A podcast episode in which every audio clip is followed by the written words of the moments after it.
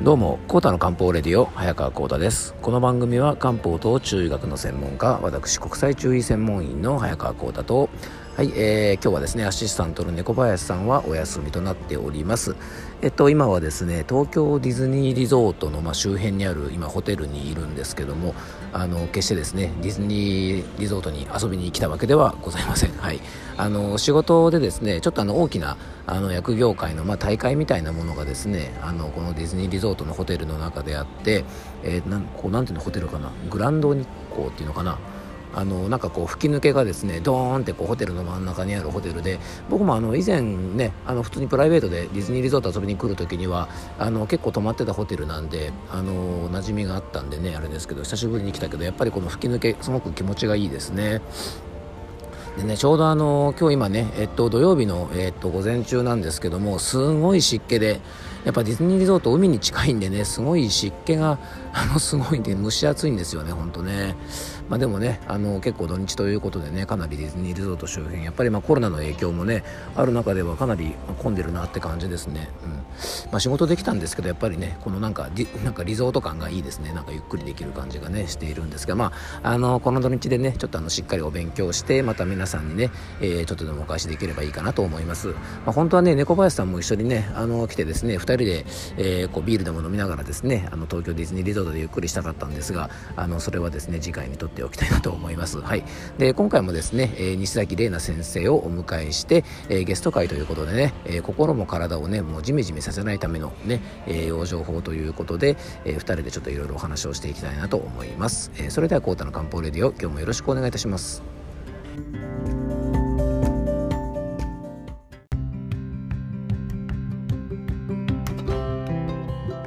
はい、ということでね、今回は、えー、前回に引き続き、えー、漢方の専門家、薬剤師であります、えー、西崎玲奈先生にゲストで来ていただいております。玲奈先生、今回もよろしくお願いします。はい、よろしくお願いいたします。はい。はい、猫林さん、前回に引き続きね、えー、玲奈先生来てくれてますよ。どうですか？うん、まあ本当この人は現金だから ね。元気いっぱいですね。元気いっぱいですね。まあこのね、猫林さんも完全に実ですね。完全に実ですか？ね、猫林さん実だよね。うん。まあ、焼酎とかめっちゃ好きだしね、猫林さんね。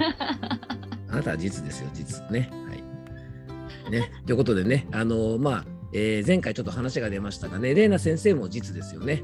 そうですね。私はもうしっかりと実だと思ってます。はい、ね、あの私もあの、ね、恥ずかしながら実でございます。はい。ということは今ここにいるメンバーはみんな実ということで、ね、はい。猫林さんも含めて全員実でございます。珍しいですね。そうですね。ね。そう思います。なかなかこうはつまらないです、大体3人ぐらいいたらですね、きょ、きょ、実ぐらいですよね。と思います。パーセンテージ的には2割、3割ぐらいですね。うんね、でもそれぐらいね前回もほらねちょっとレイナ先生話してくれたようにあのこのほら梅雨とか夏っていうね空気がジメジメして暑さで体力を消耗してやっぱりあのね非常にこうやっぱり疲れやすいような時期でねやっぱこの時期に体調不良がこれだけ多いっていうのはやっぱり虚の人が多いと。でねもともとじゃあ日本中みんな虚で生まれてきてるのかっていうとそうじゃなくて実だった人も虚になっちゃうなんて話をね前回してくれたじゃないですかね。はい、うんなのでね、まあ、皆さんもね、ぜひあの、まあ、前回聞いてない方はですね、ぜひあのそのね、あの虚と実のくだりがなかなか僕はすごくあの面白かったのでね、ぜひ前回の話聞いていただきたいと思うんですが、あの今日そう、虚と実って言ってもね、なかなかほら、漢方のことをね、知らない方とかは、もしかしたらあまりピンとこないかもしれませんけど、まあ、簡単に言っちゃえばあれですよね、まあ、実っていうのはね、こう体力が充実していて、まあ、割とこうね、あのまあ、体の中に不足はないような感じの状態ですよね。そうですね、まあ、例えば病気に対する抵抗力がね、うん、あんま風邪ひきにくいとか、うん、はい、そうですね。ところも入ってきますよね。うん、でまあ虚っていうのはもう簡単に言えば体がちょっとこう弱くてね割とこう病気しやすいとかねちょっとこう弱りやすいとかねなんかそんなようなイメージを持ってもらうと分かりやすいかもしれませんよね。そうですね。はい。ということで、ね、そんなまあ元気、えー、元気が有り余ってる3人でお届けするコータの漢方レディオでございますが、はい、前回はね、あの前回はですね、あのまあ、こんなね、じめじめして、まあ、心もじめじめしやすい時期に、ね、ちょうどあのせっかくセットした髪の毛がね、雨で乱れたりとか、ね、あのばっちりしたお化粧がね、雨と湿気と汗で崩れたりしてね、はい、ああもうってね、こうなってイライラするときに、レナ先生はどうしてるのって話を聞いたらね、まあ、音楽が好きだから、まあ、音楽を聴いたりとか、ね、あとはこう違う場所に行くことで気分転換要はあの気持ちを切り替えるなんてお話をしてくれたじゃないですかね。うんねね、でも音楽ってまあレイナ先生もね、まあ、好きでいろいろ聞かれてると思うんですけど、はい。あのーやっぱり僕らが思ってる以上に結構気持ちの切り替えには有効ですよね。そうですね。うん、やっぱり音楽の力って本当にすごいなって思ううんのが、まあうん。私あの小さい頃から実は楽器、バイオリンをずっとやっていて、えー、そうなんだ。へえす。ごい。うん。であのあ、まあ、今はちょっとあの今は全然やってないんですけど、うんうんうん。小学校1年生から高校うん。3年生まで、まあ、受験の時までやっていたんですね。細々と続けていたんへですけれども、えすごいな。うん。やっぱりそこですごく、まあその子供ながらに感じたのは、うん。何かこう、まあ、勉強したり何かしてる間にこう気分転換にうん。バイオリンを弾くことっていうのがすごく心をリラックスさせたりとか、はいはいはい。弦楽器ってその音の音色的にもやっぱり心の安定がちょっとにつながるのかなっていうのは思っていて。ですごくそれでこうリフレッシュできたりとかっていう、はい。まあ、このの頃の経験的なものも積み重なって、うん。うんずっと音楽は大好きなんですよね。ああそうかそういうもともとその音楽をねやってたバックボーンがあるからやっぱりその気分転換でやっぱ音楽を活用するっていうのがやっぱすぐ出てきたのかもしれないですそうでねす。ね。やっぱりずっとうん。そういう環境にいたっていうのもありますね。うんまあ小さい頃にあのスペインっていう、まうんあ、明るい国にいたっていうのもあって、あそうなんですか。そうなんです。スペインにあの父の仕事の関係でいたことが10へえ。年間ぐらいあるんですね。帰国子女なんだすごい。そうなんです。かっこいいなそうなんだ。へえ。ちっちゃい頃にこう聞くね、周りで聞く音楽だったりとかっていうのもええ。すごくこう今にこう影響してるなっていうのはああそうですよね。いて、はい。確かにね。え何歳ぐらいの時に行ってたんですか？向こうスペインに。えーっとそうですね生まれて半年後ぐらいに、うんえーっと向こうに行って、はい。4歳半ぐらいまでスペインにいてへえじゃあちょうど多感な時期でねそういうのをほらこうねみんながお母さんと一緒とか見てる時間ね世代の時に向こうにいたってことですよね。そうですそうですああじゃあみんなねやっぱその時にほら聞いた音楽って結構残りますからね。そうだと思います。なんか心の中に小さい頃の思い出としてこう影響されてるんだなっていうのは感じますね。そうか。それでね前回のね番組聞いてくださった方は分かるかもしれませんけどねあのラテン系の曲みたいなね。はい、のがねやっぱ気分のリフレッシュになるなんて言ってましたもんね。えーえーなかなかあの皆さんこうね、チョイスしないピックアップしないような音楽のジャンルかなと思うんですけど、ちなみにあのねもし特になかったらいいんですけどええ。ジメジメしてる時期とかね梅雨の時期とかにおすすめの曲とかあります？曲調とかなんかジャンルとか。曲調やジャンル。うん。えそのあれですか？スペインとかそういうのに関わらず、かかうんとなんか例えばほらなんかいろいろポップスとかねジャズとかほらいろいろなんか音楽のジャンルがあるじゃないですか。ええええなんかジメジメした時期とかにおすすめの曲とかあります？特にないか？え私はもう、うん。やっぱり、うん。あの前回からお話ししてるように、うん。うん。ジメジメして気持ちが落ち込んでる時こそ明るい曲をああ、聴くタイプなので、はいはいはいはい。結構あのこう落ちてる時に、うん。その感情と同じように、うん落ちた曲を聴く方っていうのも結構いらっしゃるんですけど、うん。いますね、いますね。確かにそうだ。うんうんうんうん。私の場合はそこの反対を行くタイプなので、あーなるほど。とびきり明るい曲がいきます。例えば日本の曲だったら、決命詞の曲とかを聴きます。あ、はいはいはい、イエイイエイみたいな感じですね。そうです、そうです、そうです。そうかそうかそうか。そこ結構分かれますよ。例えばね、あのほら、えっと、失恋した時にね、あのなんかえ悲しい曲を聴いて、さらにこうなんかこう不安みたいな感じでね、あのねもう落ちるとこまで落ちるじゃないですか、そう落ちるとこまで落ちてなんかそこでこうなんかあーって感じでねそこからまあ這い上がる人もいるしあのーはい。なんかね振られちゃった時にもう明るい曲を聴いてもうなんか次行こうぜみたいな感じでね、はい、結構分かれますよね。うん。そうなんです。え、コウタ先生は、うん、それこそ気分のこうリフレッシュ法みたいのって、普段どうされてるんですか？あでも僕もねやっぱり音楽は使いますね。うーん。音楽は使います。やっぱテンションを上げたい時とかええ落ち着きたい時とかでやっぱり曲はすごく変えますね。例えば日曜日の朝とかちょっとゆっくりしたい時とかのんびりしたい時は僕は別にあの楽器とかはもう本当にあのピアニカとハーモニカぐらいしかハーモニカも手笛か、えーハーモニカもロックスっぽ弾けないような男なのでねあの全然ダメなんですけどあのよくわかんないけどあのアレクサに行ってねあの、はいなんかボサノバかけてとかね、うんうんあのジャズかけてねとかね、うん、あのそんな感じで適当に言うとですねなんとなくそれっぽい音楽が流れてくるのでなんか静かにそうしたい時はやっぱそういうゆっくりした曲を聴くとやっぱ気持ちも落ち着くしね。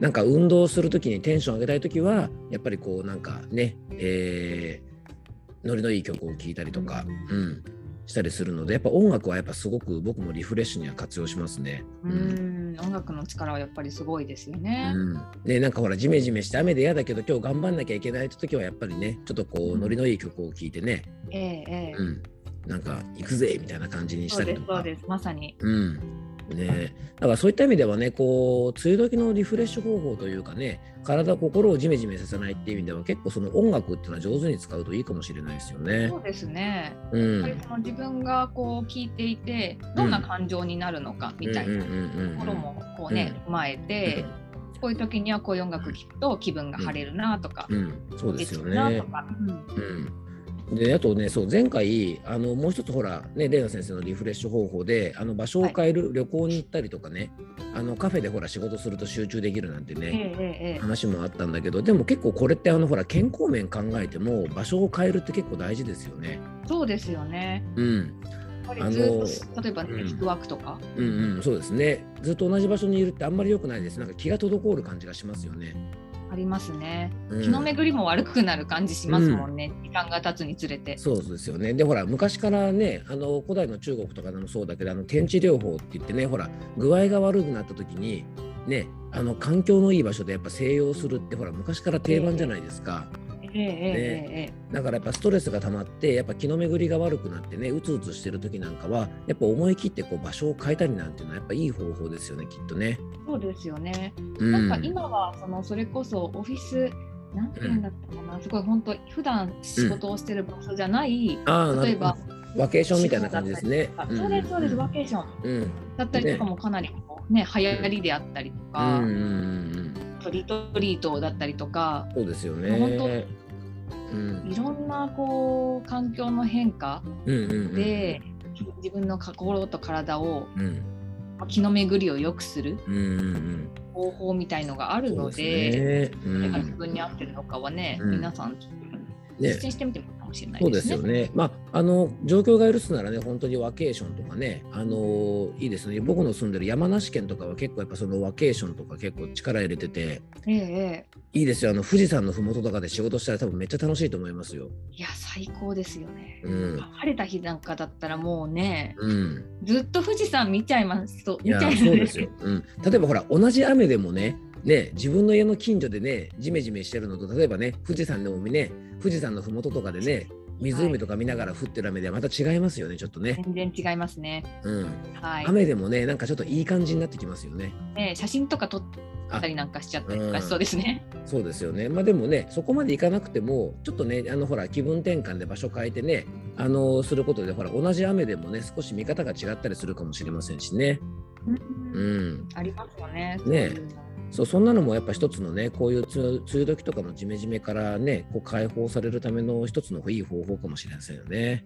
はい。うん。で、まあ今ちょっとほら、心のね、ジメジメとかいうね、それを取るような方法は今リフレッシュ法で聞いたんですけど、あの、体もほら、この梅雨時の時期って重だるくなるじゃないですか。なりますなります。ね、そんな時は、まあ、レナ先生自体はなんか例えば夏、ね、この梅雨から夏にかけてあの体のケアでちょっと気をつけてることとか何かありますか？ご自身で。体のケアそうですね。まあ日頃かうん。らそれなりに例えばまあ不養生したら養生する。うん。うんうん不養生のための養生だと思ってるので、うんうん。日頃から気をつけてはいますけど、んやっぱりこう疲れが溜まった時とか、うんうんうん体が重だるいなっていう時は、あのいわゆる湯船に浸かります。あはいはいはい。やっぱそうですよシャワーだね。湯船に浸かる。これはもうマストですね。うん、そうですよね。解決策としては。ね本当だからねあの体の中がジメジメするからやっぱり入浴は特にお風呂はね本当はにい。一番この時期大事な養生ですよね。そうですね。うん、ね水の巡りが悪い人はもう必ず湯船使ってほしいのと、はい。あ。とは、まあ、うん。ちょっと天気が悪いので、うん。私自身もなかなか、まあ、できる時とできない時があるんですけど、はい。やっぱり歩くことがすごい私好きなのでああはいはいはなんで本当一駅なんじゃ収まらない。もう本当い、うん、何駅3駅4駅ぐらすごっ。い全然歩けちゃうんですね。本当い1時間とか1時間半とか。さすが実の女性は違いますな。なかなか歩かないよなんて 友達からも言われたりするんですけど、まあっていうのもこの今回私の場合ですけど、はい。お風呂だったりとか、うんうん。えっと、そういう、まあ、ウォーキング本当はい何も考えずに何かそれこそ曲を聴きながら、うん無心で歩くっていうのが、はい。私普段すごくせっかちなのであー。い。なのでこうふと気づくと例えばすごく呼吸が浅くなってたりとか、そういうのに気づくんですよね。うん。なのでそういう部分でも、うん。あのまあ、呼吸を整えるというかゆっくりリラックス状態を保つっていうのを意識的にやるために、うんこの2つの方法は私にはとっても合っている対処法というか。そうですね。うん、で、ね、汗をかくことも、まあ、程よい疲労感でね。あえのえ発汗することによってね程よい疲労感でやっぱ体の癒しにもつながりますしね。あとあのウォーキングをねしっかりウォーキングっていうかもうねしっかり歩くことでやっぱそれだけ体力も使えますけどやっぱりあの体はかなり軽くなりますよね。ですよね。うん、なので今の時期に結構こう睡眠だったりも不調、うん。まあ、トラブルを感じる方が多いので、うん、ある程度こう体を疲れさせるというか、うんうんっていうところでもあの、お風呂とこう歩くことっていうのはいいかもしれないですね。そうですね。まあでもね、いわゆる運動と入浴ね、まあ本当にあの、ん僕もその両方大好きなんで、まさにあの実の人にはね、ぴったりのあれかもしれないですね。本当ね。そうですね。うんはい。ね。でもやっぱりほら、あの実の人って中にほら溜め込んじゃうと不調になるじゃないですか。そうですね。溜め込みすぎるってういう。ん。あの虚の虚してる人っていうのが足りなくて病気になるのに対してどちらかというと実の人ってねこう溜め込んで溢れ出して病気になるような感じがしますよね結構ね。そうですね。うん。なのでこうやっぱ発散することだったりとか、まあ、出すことうんをこう意識を向けるそうですね。向けた方がいいっていうのと、まあうん今日の方は逆に取り込むことを意識する。そうですね。うん。なんでそう僕もだからね結局溜め込みタイプなんで本当にあの走って汗めっちゃかいたりとか、うんあの温泉とか行ってもうねすごいゆっくりお風呂入ってもうそうすると体めっちゃ軽くなったりするんでうんそういう意味ではまああれですね玲奈先生とは養生法がやっぱり実同士なので似てるかもしれませんね。そうですね。ここは本うん当性別問わず、そうやっぱ実証のタイプっていうのは、そうですねう。傾向にありますよね。うん、でね僕もね歩くのめっちゃ早いんですよ。あ、そうなんですか？うん、多分ねまあ玲奈先生だったら僕についてこれるかもしれないな。結構おかしいですよね。友達とかで歩いててもねあの虚の人と実の人が一緒に歩くとね実の人がもうスタスタ言って待って待ってみたいな感じでね結構友達置いてっちゃったりすることないですか？あーありますね、ありますね。あね。まあちょっと私は身長が低いのであのうん。見失われるってことはたまにあるんですけど、全然違った方向で。先に行き過ぎちゃってね もうどこに行っちゃったの？ちっちゃい人っていう感じになっちゃうことはたまにあるんですけど、うん。まあ、でもねあのちょうどその体のリフレッシュ方法で、ね、あの歩いたりとか、ね、お風呂入ったりっていう意味でやっぱ巡らしたりとか出したりっていうねあの部分でやっぱ動きをつけるっていう意味ではあのさっきのねこう気分のリフレッシュの場所を変えるとか、あとえっ、となんだその音楽を聴いて気分を変える、まあ、音楽でもほら動くじゃないですか心が動くというかね。そうですね。なので、うん。だからどちらかというとやっぱりこう動きをつけてあげるような養生の方がもしかしたらね、その虚の人実の人ねあの中身は少し違ってくるにしてもそのやっぱり動きをつけてあげるっていうような養生はどちらにしてもやっぱりいいのかもしれないですねこの時期ね。ね、それは大事かもしれないですね。うん違うと思います。やるのとやらないのは。そうですよね、まあ、今回はねちょっとまあ前回ね心のリフレッシュ方法の話を聞いたので今回は体のリフレッシュ法ということでね、えーちょっとまあいろんな話をお聞きしたので、えっと、次回のね、えっと、3回目はですね、まあ、あの梅雨時の時期にやっぱりねこういろんな不調が出てくると思うので、まあ、そんな不調別の対処法とかですねあの梅雨時のちょっと体のメンテナンス方法なんかをねもうちょっと2人で深掘りしてお話ししていきたいなと思います。じゃあ、レナ先生、今回もありがとうございました。はい、ありがとうございまはい。じゃあまた次回もね、ぜひよろしくお願いします。お願いします。はい。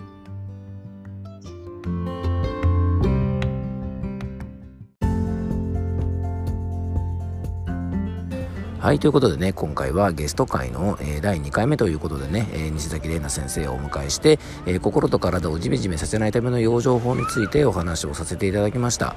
あの、冒頭のご挨拶でお話ししたようにですね、えーと、東京ディズニーリゾートの近くのホテルに、え、来ております、うん。やっぱりこういうとこはプライベートで行きたいですね。なんか家族連れとかですね、なんかカップルとかがですね、みんなで楽しそうに写真とか撮ってるとこを見てですね、スーツを着て、あの、おじさんたちと一緒にいるとですね、なかなか気分もめいてきますね。はい。